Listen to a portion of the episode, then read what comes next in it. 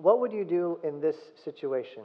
Okay, imagine with me for a moment that if we change things up a little bit at the beginning of this sermon, and instead of me starting to preach, instead, this is what we did. We instead took a moment and we went around this entire room and had everyone answer this question. Okay, and here's the question that would be asked What is the best or the greatest thing you have ever created? It, it could be something you've built, could be something you made with your hands, something you wrote, or even something you developed. You don't have to say it out loud, but how would you answer this question? What's the greatest thing you yourself have ever made? NPR has a podcast called How I Built This. Have any of you ever heard of this podcast before, How I Built This? Each episode interviews the founder or creator of some successful business. And the stories of how these things came to be are quite fascinating. For example, do you know how Zumba classes got started? it all started when aerobics teacher Beto Perez he brought the wrong music to class. So, what he did was he improvised a dance routine to go along with it. For his students, this was much more fun than work, and it eventually grew into one of the biggest fitness brands in the world, all because he brought the wrong music to class. Or take the story of Joe Gebbia. 15 years ago, 15 years ago. So think about 15 years ago. Joe was having a garage sale when a stranger from out of town came to his garage sale and bought a piece of artwork from him. After he buys it, they start having some small talk and are chatting when Joe discovers that this guy was going across the country to join the Peace Corps. Well, they're having a great conversation, and Joe's asking him all about his travels and adventures when Joe then asks this complete stranger, guy he just met, he then asks him this question. He's like, So, you know, traveling across the country, you know, where are you going to stay tonight? To which the stranger says, Well, actually, I don't have a place to stay. And immediately Joe thought, Oh man, great. What am I going to do now? And he just felt this inclination, well, this poor guy, I, I need to do something. So before he knew it, Joe offered this guy to sleep on an air mattress in his living room. So they go back to his apartment. He gets the guy all situated in on his air mattress in his living room, and then Joe walks back to his bedroom and he lays down trying to fall asleep, but he can't. He's laying down and he's staring at the ceiling, thinking, What have I done? A complete stranger is sleeping in my living room on an air mattress. What if this guy's psychotic? What am I going to do? What would you do in that situation if you had a stranger sleeping in your living room, you don't know what to do? You know what Joe did? He got up from his bed and quietly tiptoed to his door and locked it.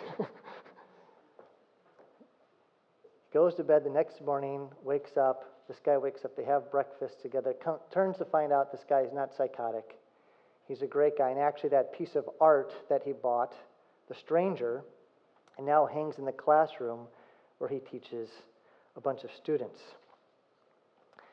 Do you happen to know what company this random and slightly odd encounter gave birth to? Airbnb. This was the experience that launched the company Airbnb. How many of you have stayed at an Airbnb before? Well, you can thank that encounter. because if it weren't for that, Airbnb would not exist. All this to say, if you ever get a chance to listen to the podcast, How I Built This, you'll quickly learn this. Many, if not all, of the great products or businesses we enjoy today, please hear me, they were not intentionally thought of. No, rather, they came about through some mistake or happenstance. Many of the, the great things that have been built today were not intentionally thought. They came about through some mistake or happenstance. Indeed, how many great inventions were discovered by accident, right? Since August, we've been studying the book of Ephesians. And this morning, we're back in Ephesians chapter 2, the second half of the chapter, verses 11 through 22. And faith, you know what we discover in these verses? Arguably, the greatest thing God has ever built. And you know what that is? His church. You see, in Ephesians chapter 2, verses 11 through 12, the Apostle Paul teaches this important truth, and that is the blood of Christ makes the church one new man. The blood of Christ makes the church one new man. Like we discussed several weeks ago, on the cross, Jesus doesn't reconcile two hostile groups together, Jew and Gentile. No, he does something more, and that is he makes them something better and new. By his son's sacrificial death and victorious resurrection, God has built, he has created, he has made the church one new man. As a great preacher of the early church, John Chrysostom, has said, quote, referring to this passage, it's it is as though one took a statue of silver and a statue of lead, put them into a forge, and they came out a statue of gold. They have not only become one, they have become better. He's referring to how God, through his Son, has brought Jew and Gentile together through union, their union with Christ, and created the church. The blood of Christ makes the church one new man. This is what God has built. Okay? But how? How did the blood of Christ accomplish this? You know, we sing about the cross, we talk about the cross, we talk about the blood of Christ, but how does the blood of Christ make the church one new man? How does that, how does that happen? Well, this is the exact question the Apostle Paul answers in our text this morning. In many ways, you could say our text this morning could be featured on the podcast, How I Built This. Because our text explains exactly how the sacrifice of Christ, his shed blood on the cross, makes the church one new man. And as we're about to see, Paul didn't simply write this to entertain us like a podcast. And this is what I'm going to press into this morning. Faith, please hear me. The truth contained in these verses is meant to not only educate you on how God built his church, but also alter your behavior, Christian. It is meant to correct and change the way we interact with those in this church. Are you willing to receive this correction? I sure hope so. If so, please turn with me in your Bibles to Ephesians chapter 2. That's page 977 in that white paperback Bible.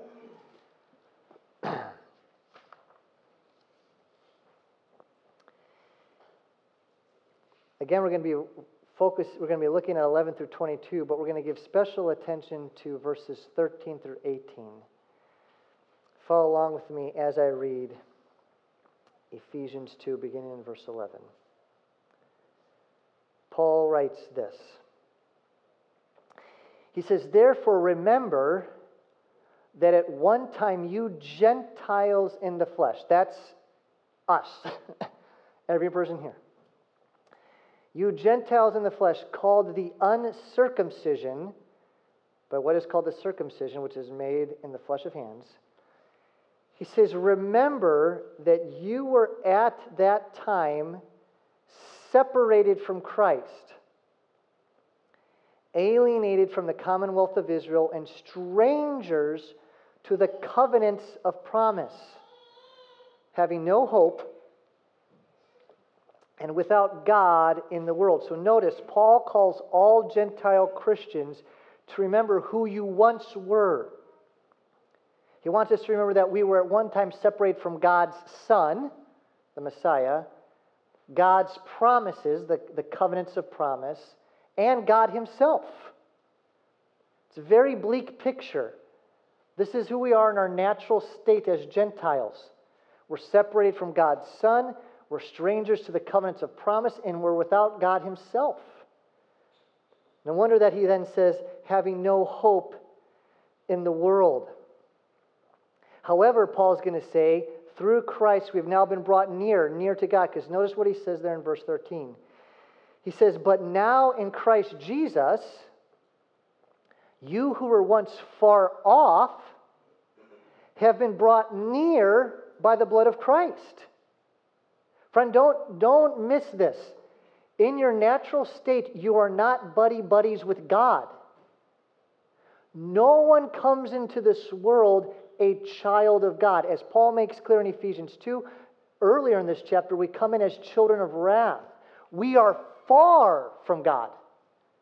What does he say in verse 13? But now in Christ Jesus, you who were once far off have been brought near by the blood of Christ. For he himself is our peace,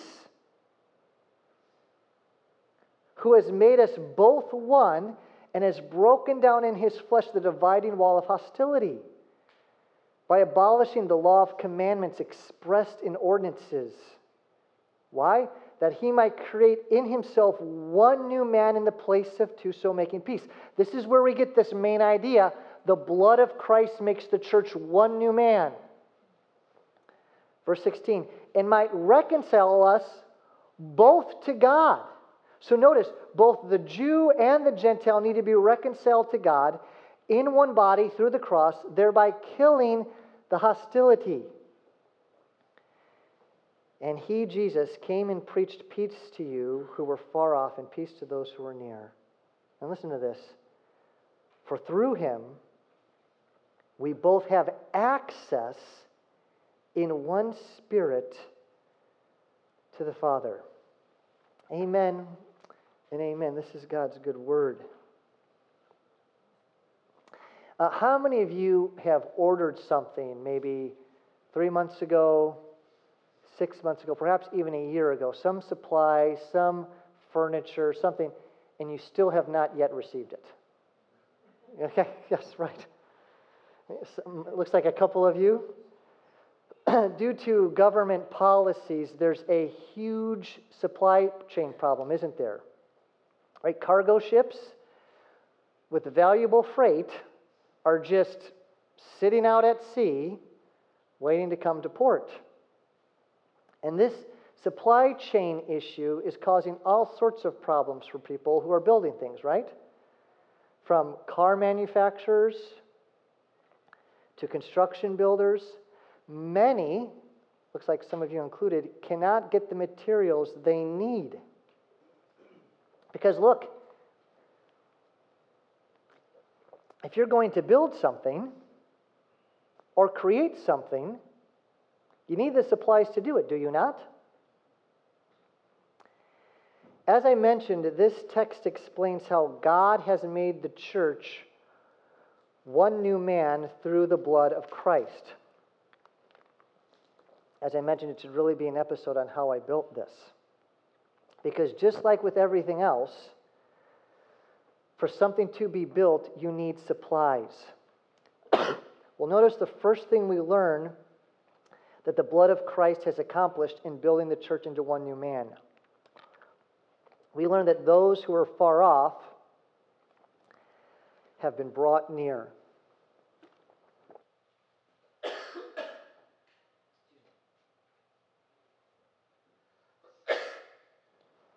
Did you see it there in verse 13? This is to say, the supplies that is, the people needed to create the church, have been acquired. They're no longer at sea far away. No, they've been brought near. As many commentators have pointed out, verse 13 is a reference to Isaiah 57 19, where in that passage, the Isaiah, pro- the Isaiah promised peace, peace to those, he says, far and near. In Scripture, Gentile nations are referred to as being far, whereas Israel is described as being near. Earlier in the book of Isaiah, in Isaiah 19,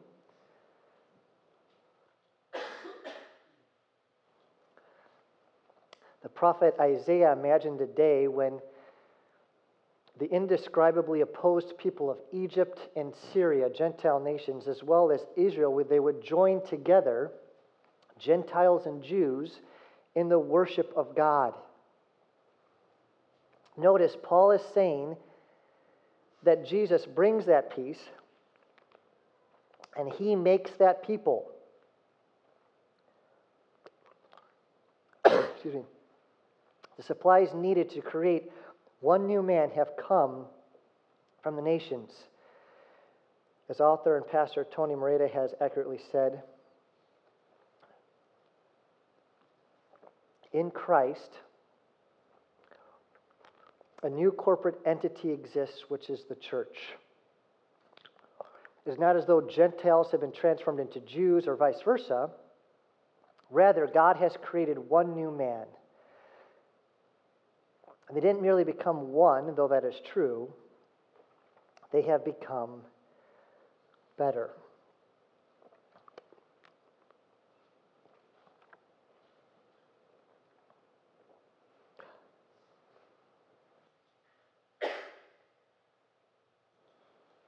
Sorry.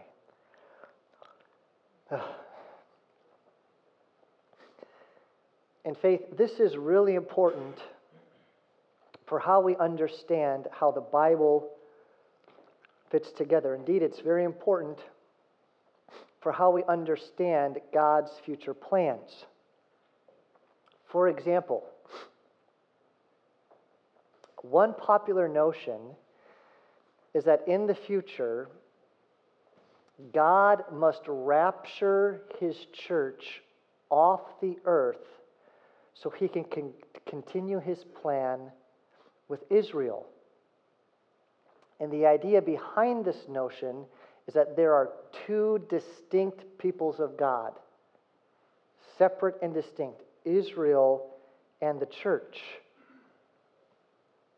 However, I want to suggest that our text this morning clearly teaches otherwise, does it not?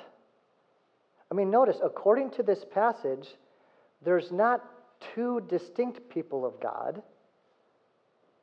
But through the person and work of Jesus Christ, there's now, listen to me, one new humanity.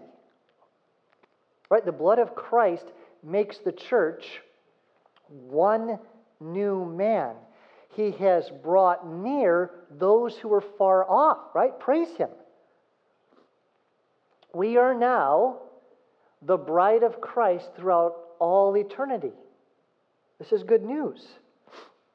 Because of what Christ has done, there is one people of God believing Jew, believing Gentile, the church. But then, secondly, by his blood, Jesus has achieved our peace. Look again at verses 14 through 17. As I read this passage, notice how these verses are framed by the theme of peace. He says, For he himself is our peace, who has made us both one and has broken down in his flesh the dividing wall of hostility by abolishing the law of commandments expressed in ordinances, that he might create in himself one new man in the place of two, so making peace. And might reconcile us both to God in one body through the cross, thereby killing the hostility. And he came and preached peace to you who were far off, and peace to those who were near. On a recent flight back home, my family had to wait about an hour to go through security. Have you ever experienced a long line going through TSA? Anyone before? Yeah? This was at an airport in Ontario, the Ontario airport in California. And it was long and tedious. However, what made the wait all that more frustrating were these people. Get a load of this. These people who just walked right past us all the way to the front of the line, going through security, lickety split to go to their planes. We're standing there and they just kept walking by us, walking by us. And you know who these people were? These were the TSA pre checked passengers. Are any of you in that class? Boo! Boo to you! Oh, man. Tell you what, listen. Listen, in that airport, like all the rest of the airports in the fruited plain, there was a small wall that separated us plebes from you high class, pre checked TSA people. And that wall was clearly marked. In big letters, it stated only those who are TSA pre checked could enter. Boo. Now listen. Faith, when Paul wrote this letter, there was a literal wall standing in the temple that excluded Gentiles. The Jewish historian Josephus, Josephus, excuse me, described this wall as being about four and a half feet high, with warning signs posted all around the wall in both Greek and Latin. Get all this. Two of those warning signs have been recently discovered, and this is what they read. Listen. No foreigner is to enter within the railing and enclosure around the temple. Listen what it says. Whoever is caught shall have himself to blame for his consequent death. Now, interestingly enough, that same sign is listed on TSA pre check lines. I'm, I'm joking, of course. But notice, whoever is caught, there is this literal wall, shall have himself to blame for his consequent death. Notice, Paul states that Christ himself is our peace. Peace is the theme of this section as that term occurs four times in verses 14 through 17. Christ is not merely the bringer of peace, but is himself peace. So, what does that mean? What does it mean that Christ is our peace? He himself is peace. Well, what this means is explained and developed in the following verses. And there's three things. First, as Paul states in verse 14, Christ is our peace in that Christ has broken down in his flesh the dividing wall of hostility between Jew and Gentile. Now, many understand this as a reference to that wall in the temple which excluded Gentiles. When Paul says that Christ has broken down that wall, many understand that to be a reference to that literal wall. However, P.T. O'Brien is correct when he points out that this wall is really the Mosaic law, the Old Covenant. Specifically, the food law, the Sabbath restrictions, and circumcision that would have separated the Jewish people from other cultures and religions around them. Please hear me. By his death and resurrection, Jesus has brought the curse of the old covenant to an end He's abolished that, and he's ushered in a new covenant. This is what Paul is getting at when he says Christ abolished the law. Paul is not claiming that the law is completely useless or destroyed. Instead, notice the, the words there the ordinances put in place to separate Jews and Gentile are no longer in force. So that's the first thing that Christ does as our peace. Second, as our peace, Christ has reconciled us both to God in one body through the cross, killing hostility. Friend, please hear me. As hostile as Jews were towards Gentiles, there exists an even greater hostility between sinful man and a holy God. Listen to me, and it goes both ways. In our sin, we hate God. And God, in our sin, has just wrath towards us. In our natural state, look, what has Paul said already? We are children of wrath. So notice, this is really important. Both Jews and Gentiles need to be reconciled to God. Did you see that there? Now that Christ has come, the Jew stands outside of God's covenant privileges. This means that both Jew and Gentile need to find their salvation in Christ.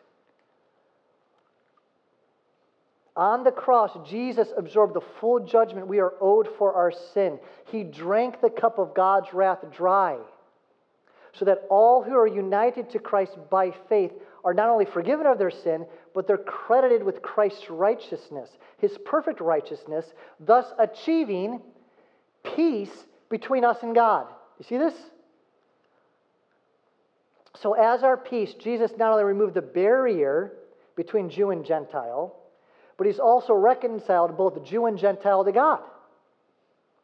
And then finally, also, notice he preached peace. This is what Paul is referring to there in verse 17. I notice he preached to both near and far, Jew and Gentile. Now, uh, as, as Jim Fain one time said, uh, many trees gave their lives to understand what this actually means.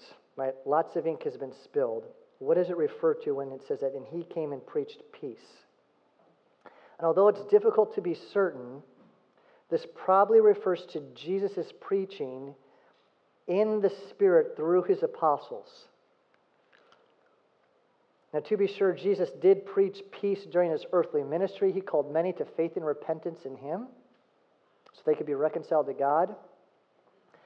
However, the interpretation that this refers to Jesus' preaching in the Spirit through his apostles is supported by what we read just a few verses later in Ephesians 3 5 and 3 8, where Paul testifies that the mystery of Christ has been revealed to the apostles and especially to Paul himself, to preach this message to the Gentiles. Now, so those are the, those are the, this is what it means, 14 through 17. The heading is Christ is our peace, and now explains what that means. Right? He's reconciled Jew and Gentile together. He's reconciled Jew and Gentile to God, and he's proclaimed peace, and he's proclaiming peace through the apostolic witness. Now, this is not meant just to be some abstract pie in the sky theology that bears no weight in our lives. Christian, please hear me. The fact that Christ Himself is our peace, that He has forgiven us of our sins and reconciled us to God, this truth is meant to alter the way we treat others. Do you know this, Christian? As Paul is going to make very, very explicit and clear in Ephesians 4. Christian, as one who has been forgiven, this means that as a follower of Jesus, you are commanded to forgive those who sin against you. This is not a suggestion, this is a command. And we are to forgive immediately. So, you know what this means practically? It means practically, Christian, that you're not allowed to build up a wall of hostility between you and your offender through unforgiveness.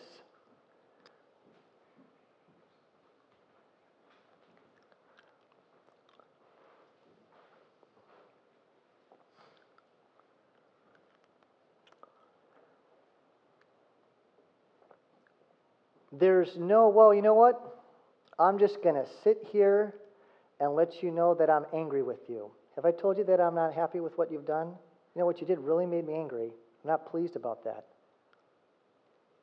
I'm just going to sit here and be mad about it for a while. None of that. When someone tells me, and this will happen often in the counseling room or just in regular discourse with Christians, when someone tells me, a Christian, a follower of the Lord, that they're unwilling to forgive their offender or that they need time just to kind of soak in their anger towards that person they're just going to wait to obey God's command to forgive their offender. When someone tells me that, they don't realize it. But in that moment, by that statement, they are revealing just how prideful and haughty their heart truly is.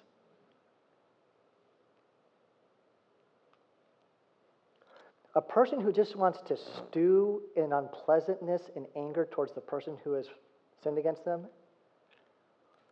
A person who is unwilling to quickly forgive when someone has apologized and said they're sorry, that person has not only an unbiblical view of their own sin, a diminished view of the holiness and wrath of God, but most importantly, they have a very cheap view of the cross of Christ.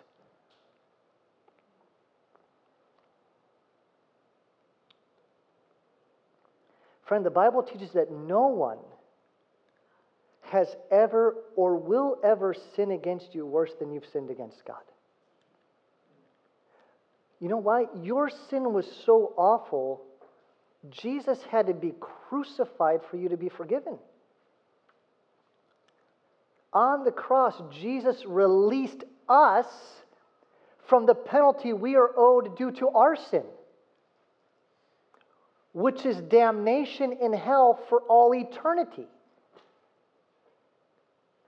But we think we're justified to just sit and just say, Can you believe what they did? I'm not happy about it. I'm not pleased. And we just hold it on. And yes, I believe Jesus broke down the wall of hostility between me and God, but I want to build one up in front of you because you've done something that I don't like.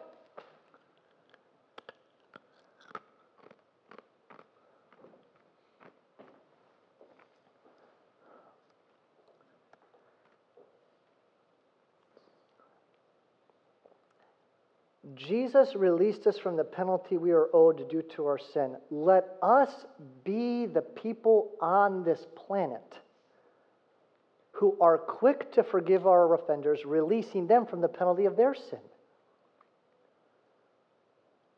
Now, they still may have problems, they still may have issues, they still have things that they need to work on. They, sure. But Paul says, Forgive one another just as God in Christ has forgiven you. Let us not hold an offense against our offender. But then, second, we ought not only to forgive, but a strong implication from this passage is also that we too are called to preach peace. Right? Christian, when was the last time you engaged a lost friend or coworker in a conversation about Christ? Could I challenge us this Christmas season to be proactive in sharing the good news of Jesus Christ with others? Man, how terrible would it be of us, one who have received grace and mercy, ones who have received peace from God through Christ, but we sit on this good news and we don't tell others about it? We who were damned in our sins, rightfully deserving the full wrath of God, yet been shown mercy upon mercy because someone came up to us and told us about Jesus. Shame on us if we're not telling others. And, and my encouragement to us as a church is to just begin to have conversations and ask your friends, your coworkers, your acquaintances, just conversations about what they believe. Just, you know, a great one is, you know, do you have any spiritual beliefs? If so, what are they? What are your spiritual beliefs? Tell me, how did, how did you come to those conclusions about your spiritual beliefs? Then you can ask, have you, have you considered the claims of Jesus? What do you think about his claims? That he's the Son of God and that salvation is only found in him. What do you think about those? Just begin the conversation. And then say, friend, I invite you to taste and see that the Lord is good. And encourage them to find their hope and put their trust in Jesus.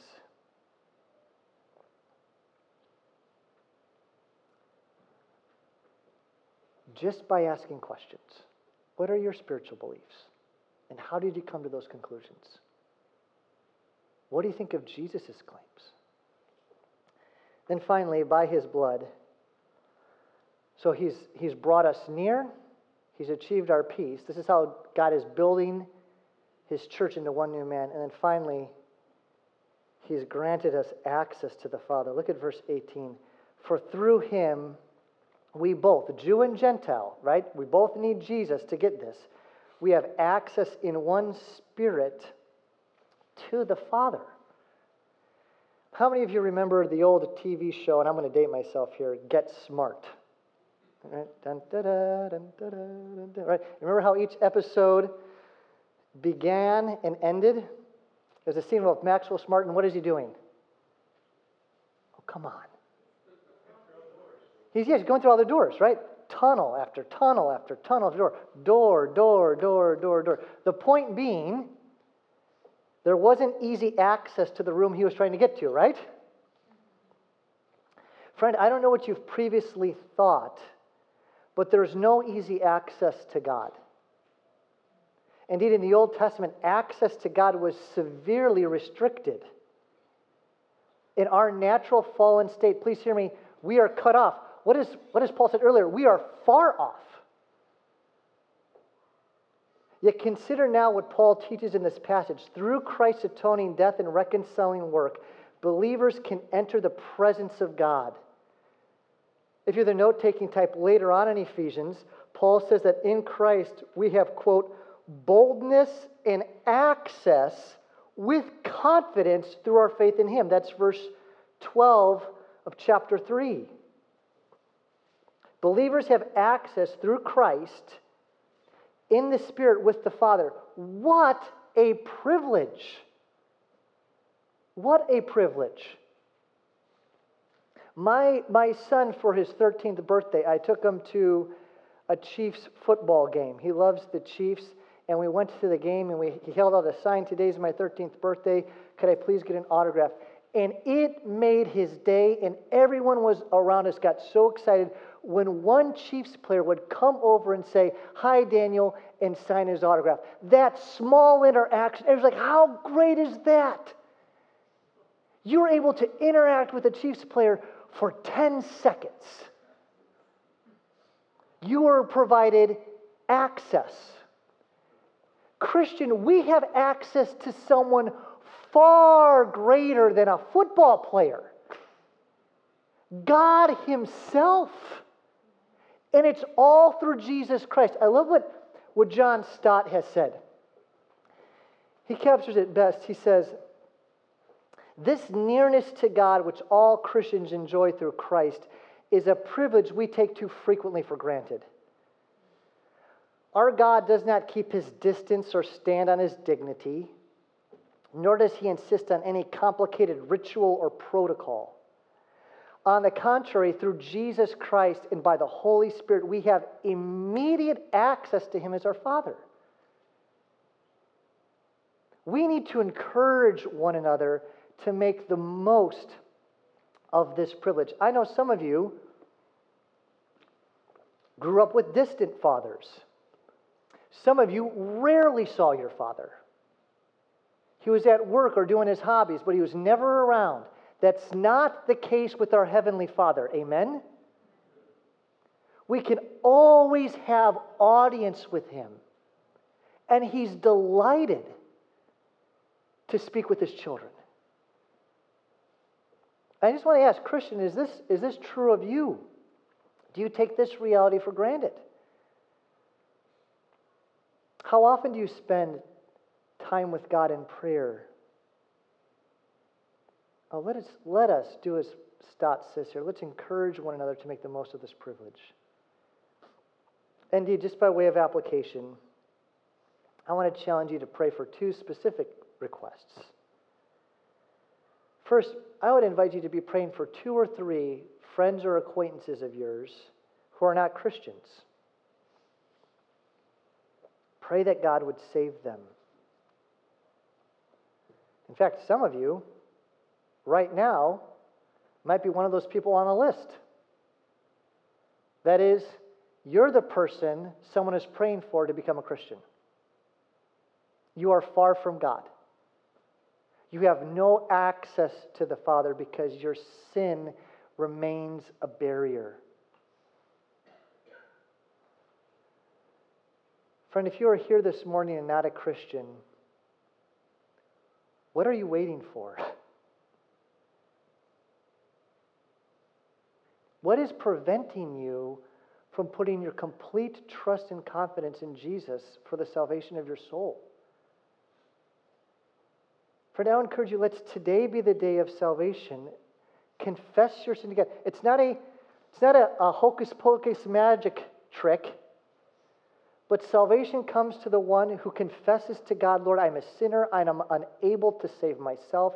I'm trusting that what Jesus did and what he did alone is sufficient by dying on the cross and raising from the dead, that that was enough to forgive me of my sins and to be made right with you. Lord, I'm trusting in that alone. And I'm choosing to follow you. Friend, let, receive this salvation by faith. But then, second, for those who are Christians, I would encourage you to not only pray for your lost friends and acquaintances, but please also pray for our church and our church building. Join us next Sunday at 9 a.m. as we meet in this back room to pray. Faith by his blood God has made the church one new man. Please hear me. Unlike many of the great products or services we enjoy today, the church did not come about by happenstance or mistake. Amen? No, God intentionally built this church, His church, by the blood of His Son. Aren't we thankful for the cross? Aren't we thankful for Christ's atoning death? Aren't we thankful for this wondrous and beautiful creation God has made in the church. The cross is central to God's plan of salvation. Faith may be central in our lives. Amen? Let's pray.